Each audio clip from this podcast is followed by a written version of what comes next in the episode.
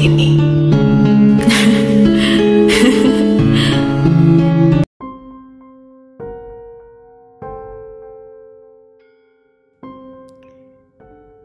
Hai, assalamualaikum, selamat pagi. Gimana kabarnya untuk warga Kawedanan Kabupaten?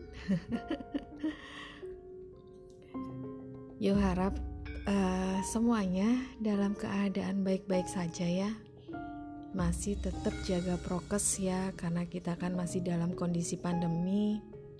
Virus masih ada di mana-mana dan tetap jaga kebersihan. Oh iya, untuk hari ini kita sudah masuk ke episode 5. Masih sama, Yo akan menceritakan tentang kisah-kisah horor yang pernah Yo alami, Yo alami sendiri, atau Yo alami dengan orang tua dan saudara Yo.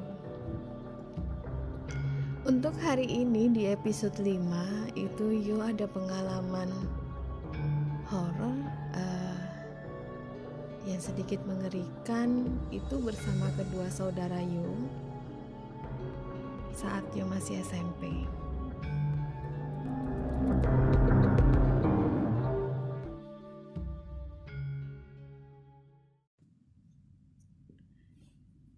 Kejadian ini terjadi pada malam hari uh, ketika waktu itu ibu sama bapak itu lagi ada keperluan dan dia harus ke Surabaya. Jadi kita bertiga itu ditinggal sendirian di rumah. Malam itu kami cuman bertiga. Aku, mbakku, dan adikku. Mbakku sama adikku yang paling kecil itu tidur berdua, sedangkan aku karena orangnya paling gak suka tidur bareng-bareng, jadi aku waktu aku punya kamar sendiri, jadi aku tidur sendiri. Pas sekitar jam 11 malam, rumah itu kayak ada yang ngetok, tapi bukan di pintu, jadi di kaca. Bunyinya tuh kayak tek tek tek tek tek. Dan itu berulang kali. Dan saya agak sedikit takut kan ya jam 11 malam apalagi kita cuman bertiga. Jadi aku langsung lari ke kamarnya mbakku. Saya tanya kerungu tah dan dia jawab iya incengen sopoiku Sambil sedikit ketakutan, saya coba mengintip dari jendela kamar saya. Dan di situ ketika saya lihat di luar itu nggak ada siapa-siapa. Karena penasaran, jadi kita bertiga itu mengintip dari jendela berbeda-beda. Jadi saya ngintip dari kamar, kakak saya ngintip dari ruang depan, adik saya ngintip dari ruangan samping. Kira-kira yang diketok yang mana ya? Karena akhirnya kita hidupin semua lampu di rumah. Jadi sambil kita lihat di luar ternyata nggak ada siapa-siapa. Terus kita tutup lagi semua horden dan kita tidur satu kamar waktu itu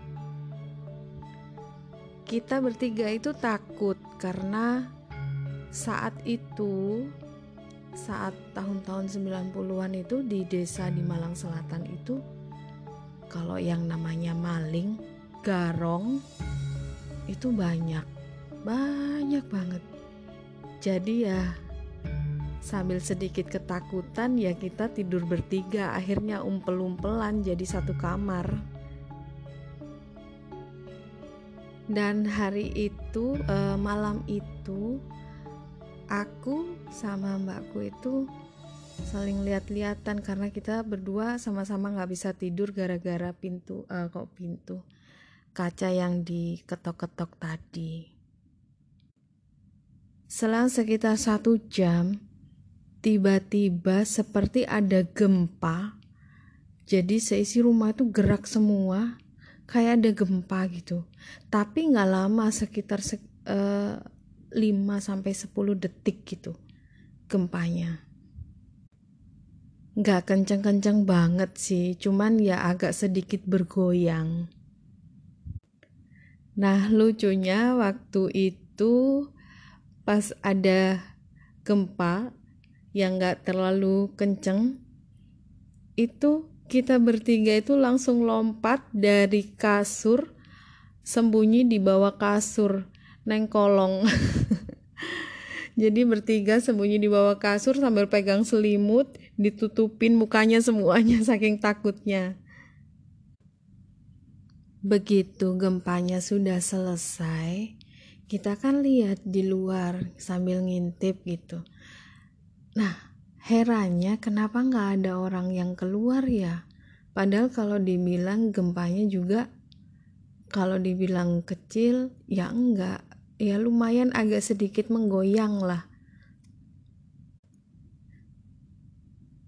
Tetangga samping rumahku itu yang biasanya refleksnya bagus ketika ada apa-apa dia langsung teriak. Hari itu juga adem ayem malam itu nggak ada suara nggak ada apa. Walaupun biasanya cuman ada gempa yang kecil tuh dia langsung teriak loh.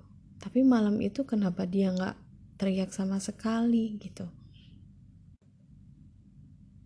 Karena terasa aneh akhirnya kita bertiga langsung masuk ke kamar lagi dan saling menenangkan diri lah ya wes baca-baca apa yang bisa dibaca baca doa apa yang bisa dibaca yang penting hmm, nggak hmm, ketakutan lagi ya waktu itu. Tapi benar-benar saya sendiri waktu itu juga agak sedikit takut sih. Karena bapak nggak ada ibu nggak ada terus mbah kung juga nggak datang ke rumah.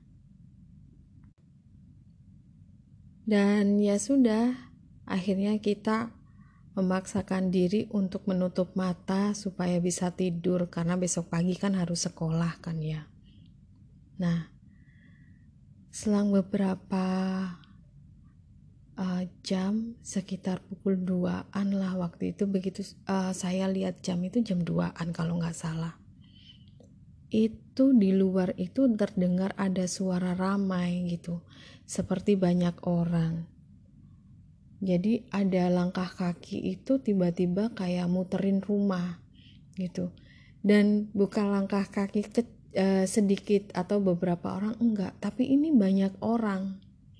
Terus ada suara perempuan itu suaranya seperti dia ngomong bahasa Madura dicampur dengan bahasa Jawa gitu. Tapi tapi uh, nggak terlalu mengerti yang dia omongin itu apa sih tapi dari nadanya itu kelihatan kalau dia lagi marahin orang-orang itu. Tapi suara kaki yang muterin rumah itu lumayan banyak gitu. Kayak sekitar 15 sampai 20 orang lah kalau mereka jalan bareng itu kan terasa banget ya kakinya. Derap langkahnya itu krosong si nenek ini marah uh, saya nggak tahu dia marahin siapa tapi dia marah-marah dengan suara yang kecil melengking dan agak sedikit tinggi.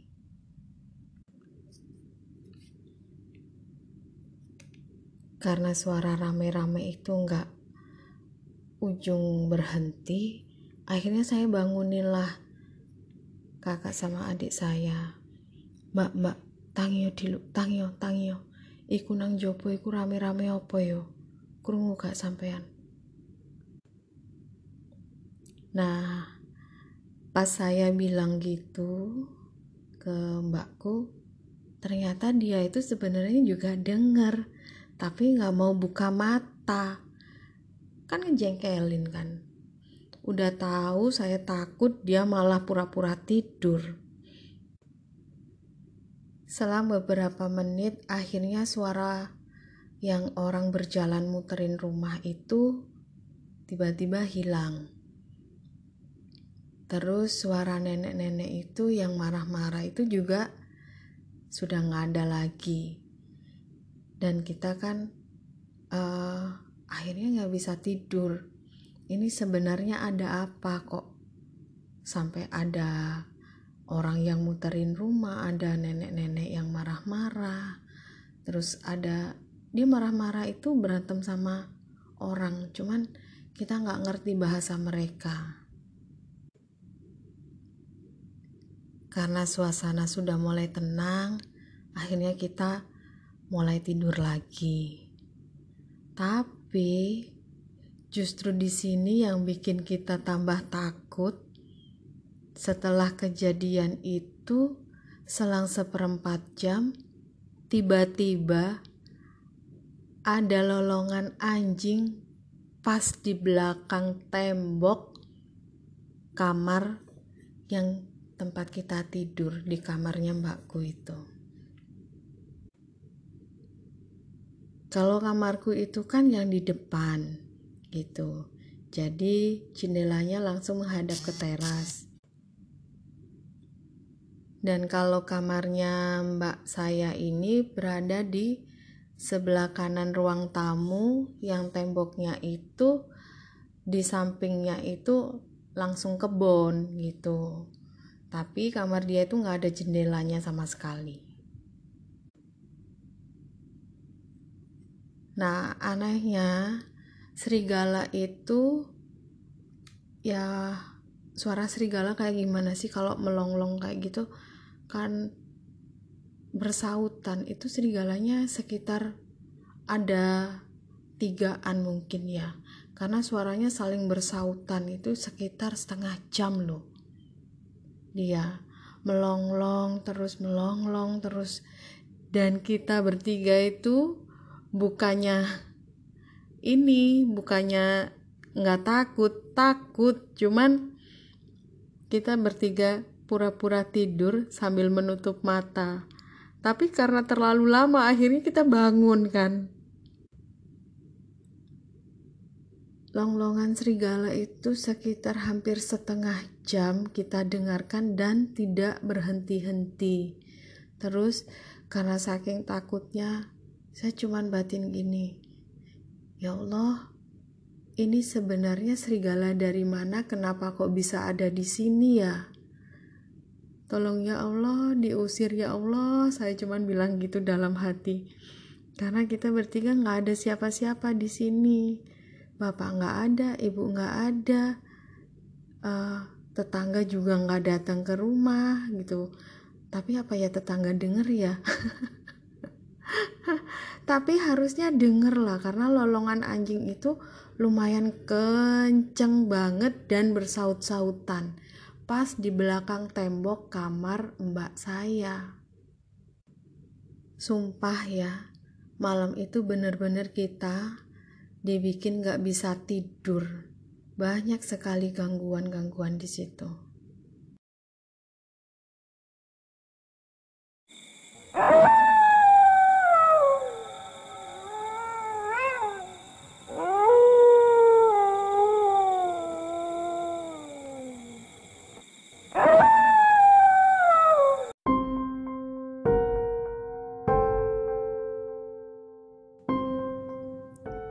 Singkat cerita, pagi pun tiba. Nah, karena semalaman kita nggak tidur, akhirnya kompaklah kita bangun kesiangan dan memutuskan untuk bolos hari itu. Nggak ada yang sekolah sama sekali.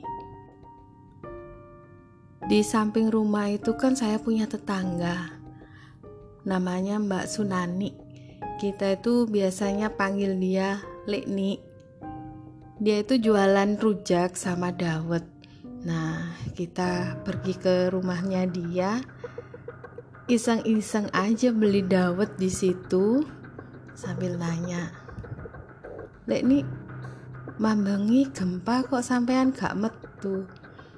Loh, kapan ono lindu? Nah itu jawabannya Lek nih kok gitu? Loh, memang gak kroso ta? Semalam ono gempa dan akhirnya kita bertiga itu sambil lirik-lirikan masa iya sih? Cuman kita bertiga aja yang ngerasain. Terus saya tanya lagi coba nanya mambengi kerungu nggak? Ono suarane kiri bawanter jenggong jenggongnya koyo asu sing nang TV-TV ku dan jawabannya Lekni itu gini. Lah asune sopo sing duwe asu nang desa iki mek siji ganden tok. Mosok iya asune ucul. Dan akhirnya semakin takutlah kita bertiga. Walah apa jangan-jangan yang ngerasain itu cuman kita aja ya? Aku tanya kayak gitu sama uh, ke mbak aku. Ya wes ayo ambil baju jangan tidur di rumah ayo ke rumah mbahku ngai dari situ akhirnya kita langsung packing terus malam itu kita tidur di rumahnya Mbah Kakung dan rumah kita dikunci udah nggak ada yang tidur di situ sambil nunggu bapak sama ibu pulang dari Surabaya. Baiklah, itulah tadi cerita saya ketika saya masih kecil dan tinggal di Malang Selatan yang mengalami banyak sekali kejadian-kejadian mistis. Dan semoga podcast saya hari ini menghibur kalian semua ya. Terima kasih sudah mendengarkan dan tetap jaga protokol kesehatan. Sampai jumpa lagi di episode Story of You berikutnya. Tahukah kita nggak sendiri di sini. Terima kasih. Assalamualaikum warahmatullahi wabarakatuh dan selamat pagi.